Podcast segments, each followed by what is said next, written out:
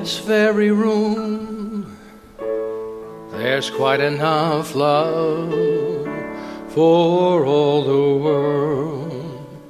And in this very room, there's quite enough joy for all the world. And there's quite enough love and quite enough power to walk through our every fear. For Spirit, one Spirit, is in this very room. In this very room.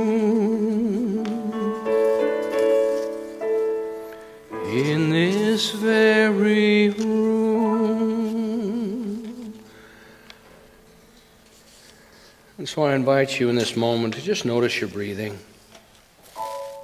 as we move forward.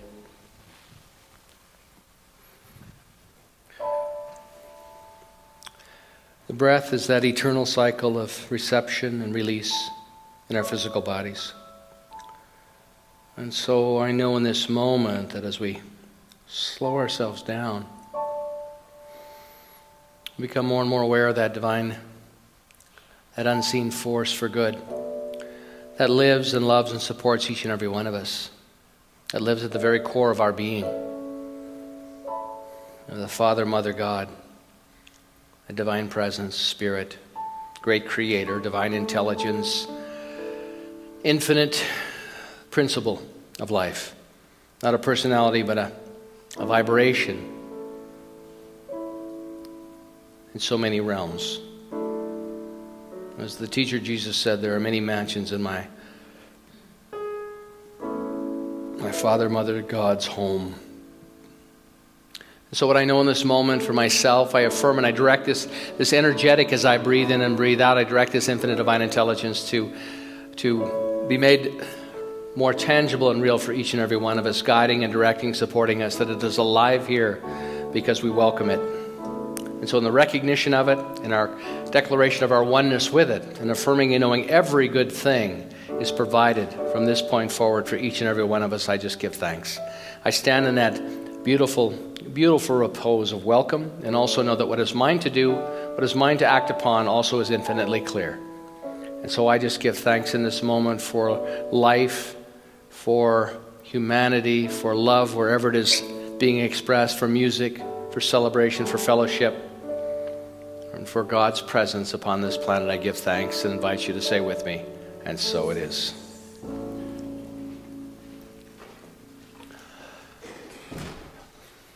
Awesome, awesome.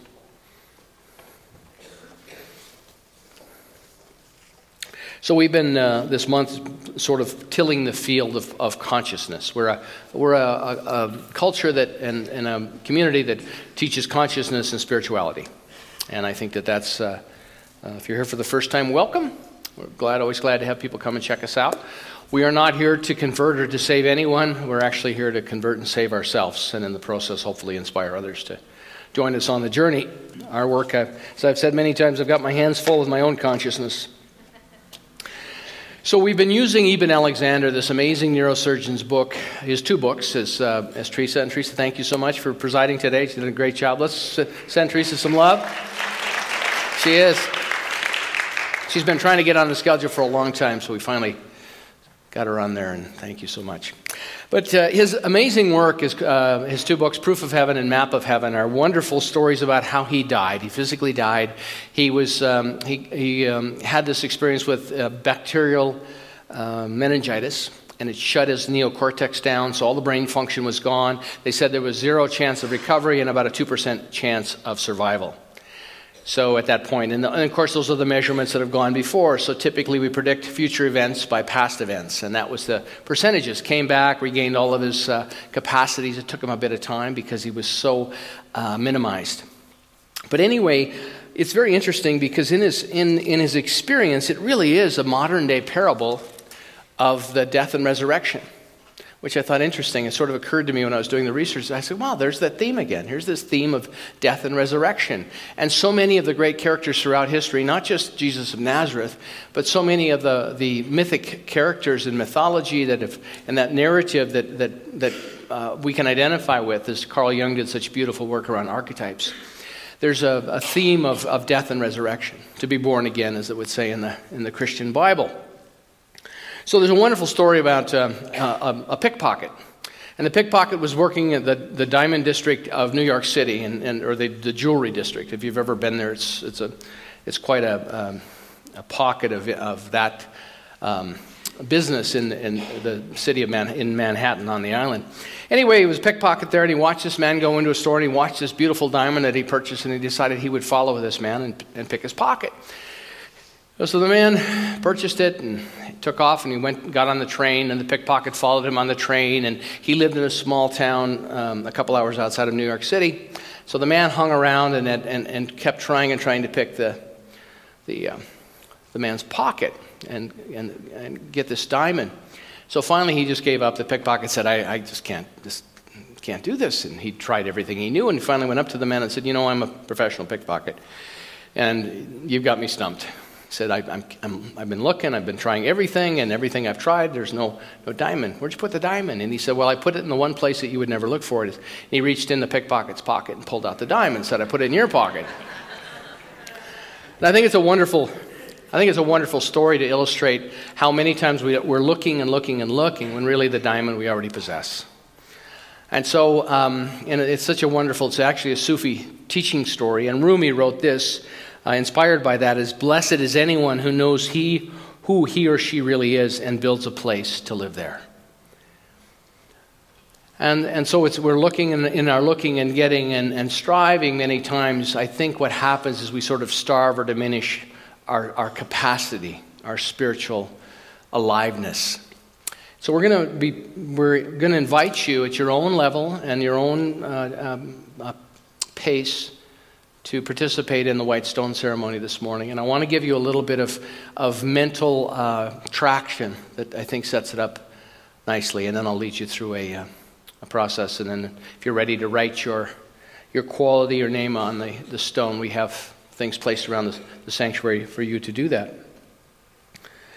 But all of us, in all the great um, heroic stories, involve answering a call and it's in mythology, you know, in the, in the story of the, the, um, the knights of the round table, they, were, they would slay dragons. The dragons are a metaphor for that, that egoic self, that personality. The, the Muslims would call that the nafs, our lower nature. And so it's really interesting, and, and, and it's very possible for us to fall asleep into our lower nature. And, it's, and there's nothing, I'm not, and I'm not judging it, it's just that what happens is there's a whole, there's all, uh, uh, as, as Jesus said, there are many rooms in my, in my mansion. There are many mansions in my Father's home. And so many times we can fall asleep in one room and not even realize there's other opportunities and other possibilities, which if we don't step through those, those doorways, it just simply uh, limits our aliveness, the possibility. So, answering that call, one of my wonderful, never met him, but one of my great teachers on the planet right now is Father Richard Rohr. He's a Franciscan and he's very insightful. Uh, he's done a lot of great work in his career. I think he's in his 70s now. And I have friends that have worked with him as well in, uh, in our spiritual movement. But, but Father Rohr said that out of a, a formless, uninitiated life, there somehow comes a call.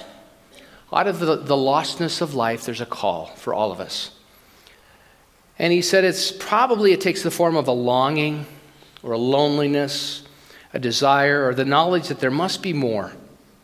There's got to be something more. Has anybody ever had that discussion? There's got to be more to life than this. Or am I the only one? Well, let me tell you about my experience then. but a falling apart of the game that once sustained you. And so, a falling apart of the things that once sustained us is not a, is not a bad thing. It's really the hero's journey.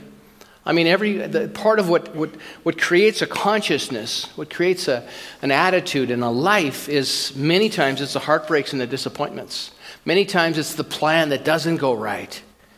And then, of course, in our, in, in our teaching, because we teach you, we set an intention, and we're going to set an intention today, and then we've got a direction to go in, and, and we don't realize that, that intention, and there's something wrong inherently with us. And I think that's a very small idea because there's no wasted effort. There's never any wasted effort, whatever it may be. So the Dalai Lama said enlightenment, enlightenment consciousness looks, looked at externally looks amazingly like simple consciousness. So the, all the profound teachings, have you ever heard the Dalai Lama say anything really complicated? I, I never have. I read his books. It's like, this stuff's so simple. But see, he's gone through all of the, he's gone through all the initiations of, of, of consciousness. And, and Dr. Uh, Father Rohr articulates that. I'm working with one of his books called From Wild Man to Wise Man. And it's, it's a really uh, geared towards men, but it's a, an, an amazing narrative on, on how we've lost some of that in our culture.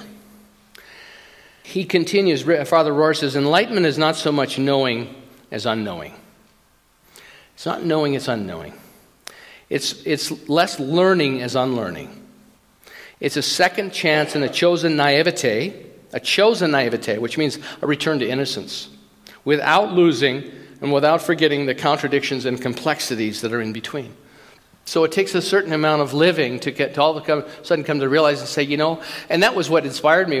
Part of this was inspired by Eben Alexander, who said the way to access this, these higher realms that he experienced when he, his life uh, stopped, his physical life stopped, and he had this amazing, amazing experience he describes in these books he said to recapture that once he got back, the way to it is by allowing. It's by allowing. And so the sum total of his experience and all that brought him to this, this, this awakening, which is quite fascinating and beautiful, and his narrative is, is powerful. And I read the book and I thought, this is exactly what we teach. God's, you know, God is everywhere present. Spirit is everywhere present. And it is not a, a, a, it is not a personality, it's a principle, it's a vibration. And realm upon realm upon realm upon realm of awareness endless and infinite, deep and wonderful. But that's part of the mystery. And up until that point, as he talks about everything, he, everything was linear, everything he could, he could track and measure. That was how he lived his life. And he had this awakening, he had this death for the resurrection of his awareness. It's quite, quite beautiful. He continues, Dr. Rohr, or uh, Father Rohr, it is, more, it is more surrendering than concluding. In other words, our minds can only take us so far. Our minds are, the, our, our minds are completely necessary to move us through this life and to, and to acquire the skills to live a life that is meaningful and productive, that I believe all of us have a purpose.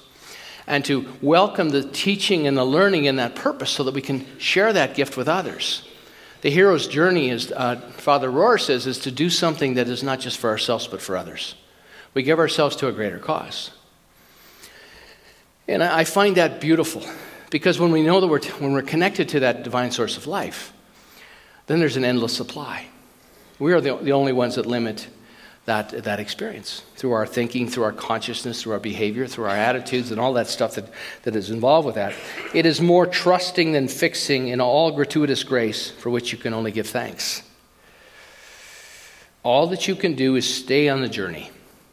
So, staying on the journey, bit by bit, learning, growing, you know, disappointment, opening this door, ah, that's not it, this isn't it. Finding the people that can help mentor us and support us into a greater knowing.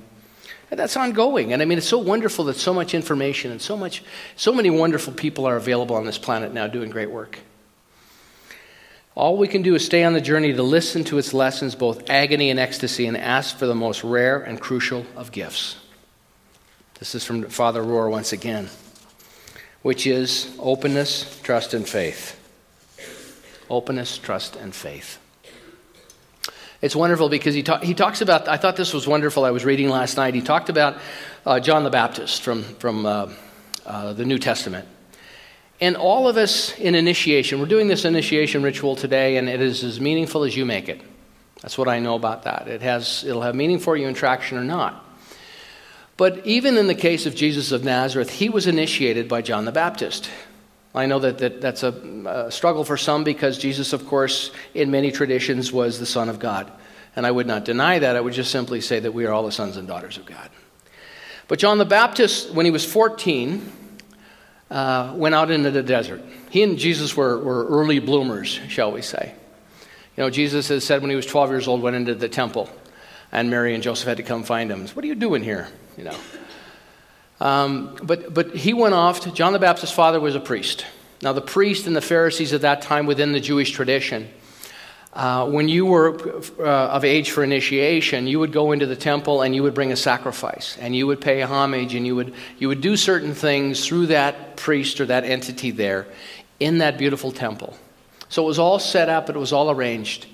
And so what did John the Baptist do? He went off and he lived in a cave and he didn't wear any fancy clothes. He was like, you know, he was a scary guy. If you read about him, he's like, you know, he was not, uh, let's say he didn't have a lot of social dexterity. And so, what does Jesus do when he comes along? He doesn't go into the temple for his initiation because he was raised Jewish. No, he goes out into the wilderness. And, and John, um, John the Baptist blesses him with the water from the river, which is a complete departure from the status quo which is very interesting. So he, he looked at the rituals, he looked at the patterns of initiation, and they were empty for him because they had been done over and over again. And there was so much of the personality or the smaller self or the egoic self involved with it. He simply said, No, this isn't for me. I want to I wanna set a new course, and I want to do it with my mentor, who's John the Baptist. And it didn't work out well for them because they challenged the status quo. Then the, the powers that be began to fi- find reasons to um, um, shorten their lifespans, which they did but not before they laid down these very powerful archetypes for all of us.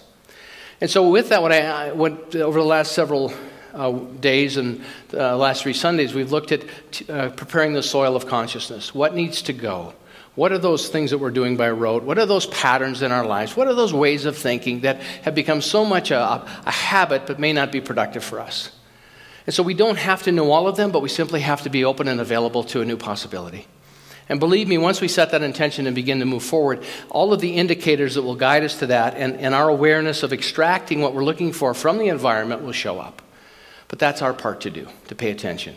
Jesus' message many times in what he taught was be ready and stay awake. Be ready and stay awake. The Buddha would say, I'm not enlightened, I'm just awake. And so, for all of us, to waken up in a new way, to look at patterns, to look at the ways we hold ourselves and hold others and hold the world.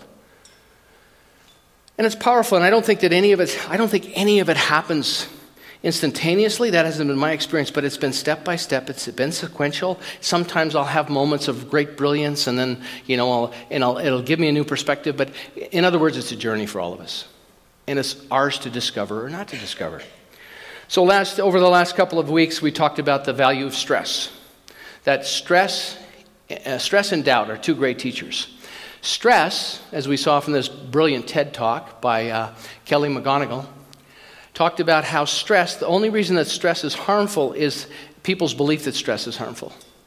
So people that have no problem with stress to realize, wow, my heart's beating faster, my palms are sweating, and I'm getting ready to do something, have a whole different experience with stress than other people saying, oh my gosh, I'm under so much stress. stress is killing me. What are we impressing upon the infinite divine intelligence? Well, whenever stress shows up, that we diminish our li- aliveness. When in fact, what our body is doing, and what she said is that people that know this realize I'm working with my body right now. My body is preparing to step into something that's uncomfortable, so bring it on. I'm here to manage stress. And she talks about all the amazing chemicals that get released when we stand in that, that perspective. But isn't that beautiful to know? That stress isn't a problem. Talks about doubt. Doubt from uh, Irina Tweedie, a, a wonderful Sufi teacher. And she talks about how doubt is such a great, great guidepost along the way when we write our doubts out. It gives us a chance to look where we're selling ourselves short. The great sin is to believe that we're unworthy. You know, I was raised in a tradition of original sin. And it was, you know, and I'm so grateful for that. I'm so grateful to have a, an exposure to that, and, and I see what was intended and all that. But that, but it's, it's a gift in your life when you understand where your doubts are.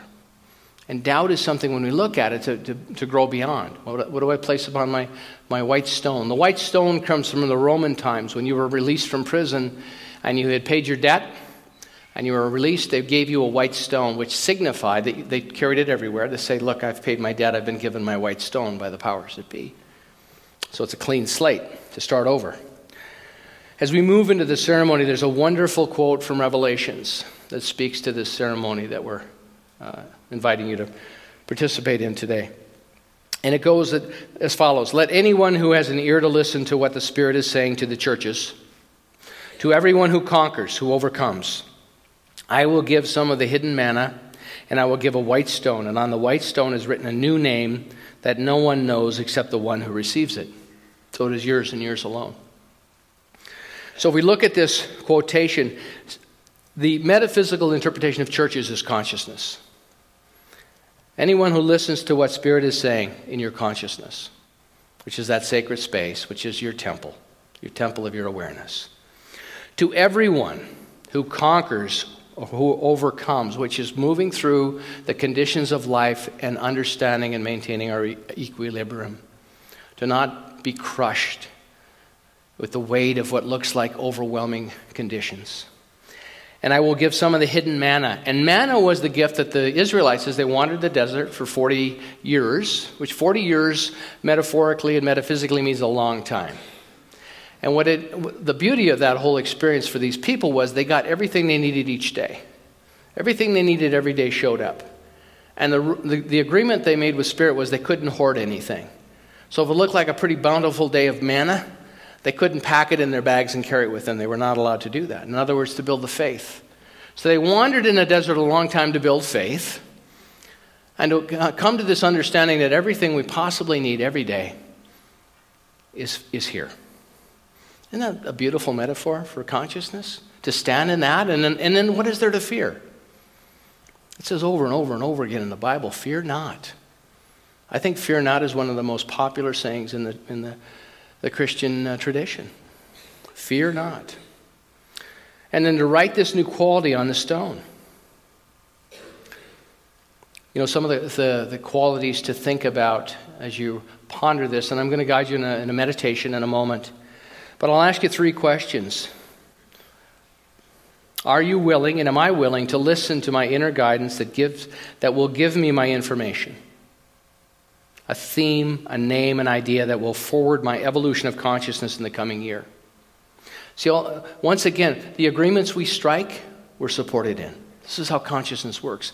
If we don't give consciousness something, this divine intelligence, permission and a, and a blueprint of what we're, we're asking for, for support and resourced, guidance and directed, and then our part is to pay attention, to keep continuing to nurture that idea from our, our side then it's just willy nilly, it's random. I hope it works out. My affirmation for 2014 is 15 is I hope it works out. What do I do with that? You know, if, even if you came to me and asked for prayer support and said, no, I'm hoping it works out, I would ask you more questions. what works out? What does that look like for you? What does that mean? Number two, am I willing? So, uh, number one again, am I willing to listen to my inner guidance that will give me information, a theme, a name, an idea that will forward my evolution of consciousness in the coming year? Number two, am I willing to allow myself to experience new possibilities and a new deepening of who I truly am? Because that'll, be, that'll feel different. I'm telling you, it'll be part of the mystery. But do, do we stand in enough faith and, and, and trust and openness, and enough openness to simply know the next right step will be revealed, and then the step after that? Number three, am I willing to know that this is the year that the deepest desires of my heart can really can manifest? Whatever it is that's alive in you, bubbling up. And so it's not like the, f- the final destination, it's just simply what's the next step? What must, I, what must I establish in myself? What must I become to line up more and more with what I, I know I'm called to do, answering my call? That I've, I've achieved certain things in my life, I've had heartbreak and disappointment, and yet I know that if it's true that, that my life is God's life, that each one of us is an individualized expression of that life, then what I'm called in this moment to, to uh, a, a, a different idea or different perspective. And, and how can I be of service when I'm limiting who and what I am that I doubt my worthiness? And not once again from that egoic personality, but from that divine sense of being.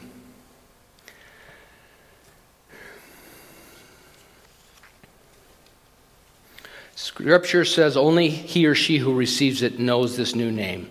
This is between you and your Maker. No one else can create your connection to Spirit. It is our responsibility. And you'll receive this knowledge as you're open and receptive to receiving.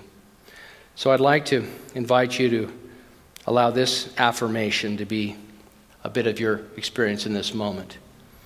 My heart is open to receive divine guidance. My heart is open to receive divine guidance, divine blessing. My heart is open. One of the ways you open the heart is through the breath. We activate that intelligence. My heart is open to divine guidance, divine blessing. My heart is open. The white rep- stone represents freedom, setting us personally and emotionally and spiritually free. The white stones that we have today and that you write upon is the message that you'll receive from Spirit, either today or throughout the next several days. I invite you, if you're not ready to write on it, take the stone home with you and let it be your touchstone. Let it work for you. See what's alive for you. You don't need a white stone, you can put it on a white index card. You can write it anywhere. But today we're working with this white stone. The new name that you're receiving, that diamond, that diamond, that treasure that lives within you and lives within me. So let's bless our stones. I invite you to hold your stone in your hand. We bless these stones as symbolically representing our willingness to open our consciousness and align with divine spirit. We are willing to release to divine transformation all that does not serve us. And we are willing to transform our minds to rise in consciousness and vibration and to transform our lives into joyous expressions of spirit. Amen. I invite you to continue to hold your stone in your hand as we go into meditation. Allowing yourself to be very comfortable, closing your eyes if they're not already closed and breathing. Breathing in, breathing out. A little bit deeper breath activates that heart center. With each breath, you become more relaxed, more peaceful, more rested. With each breath, you close the gap between what you know to be truth and what you expect to manifest in your life. Expect your desires to manifest. Expectation, eager expectation. You are worth it. And if you don't create the place for it to take form, it has no other place to go. It's yours and yours alone. Spirit is standing with us, in us and through us. Everything that we long to experience and be. Not just the conditions of the world, but the vibration and the consciousness. So we bless and give thanks for the old ideas, the old ways of being washed away because they've served their purpose. They've created doubt in our lives. They've created limitation in our lives so that we can bring mastery and awareness and consciousness to those conditions. And, and, and by that I mean when tragic things happen, to be able to stand in the divinity of who and what we are and understand that there's a greater purpose and power that is operating upon this planet for everyone. That life is eternal. And that we honor everybody, every soul's journey. We recognize that every event, circumstance, relationship, opportunity, possibility, every challenge, every encounter, everything in our lives has brought us to this point in time. Everything had an influence, and you are now at a turning point of being set free from anything that might bind you. You're set free to enter into this best year of your life. Continuing to breathe, we listen to what our divine identity is telling us to write down on our white stone. We've planted a seed, and we are patient, and we wait upon that information. What are you hearing or feeling or knowing? What are your intentions? What if it were spirit writing on your, on your white stone? What is it that spirit will write? Ask right now. Ask what would be the most helpful name or what would be the most helpful word to take into this year of 2015. If the word doesn't make sense to you, just stay with it. Continue to work with it. Spirit will reveal everything in time. So there's no rush, there's no hurry. We have, we have eternity and not one second to waste.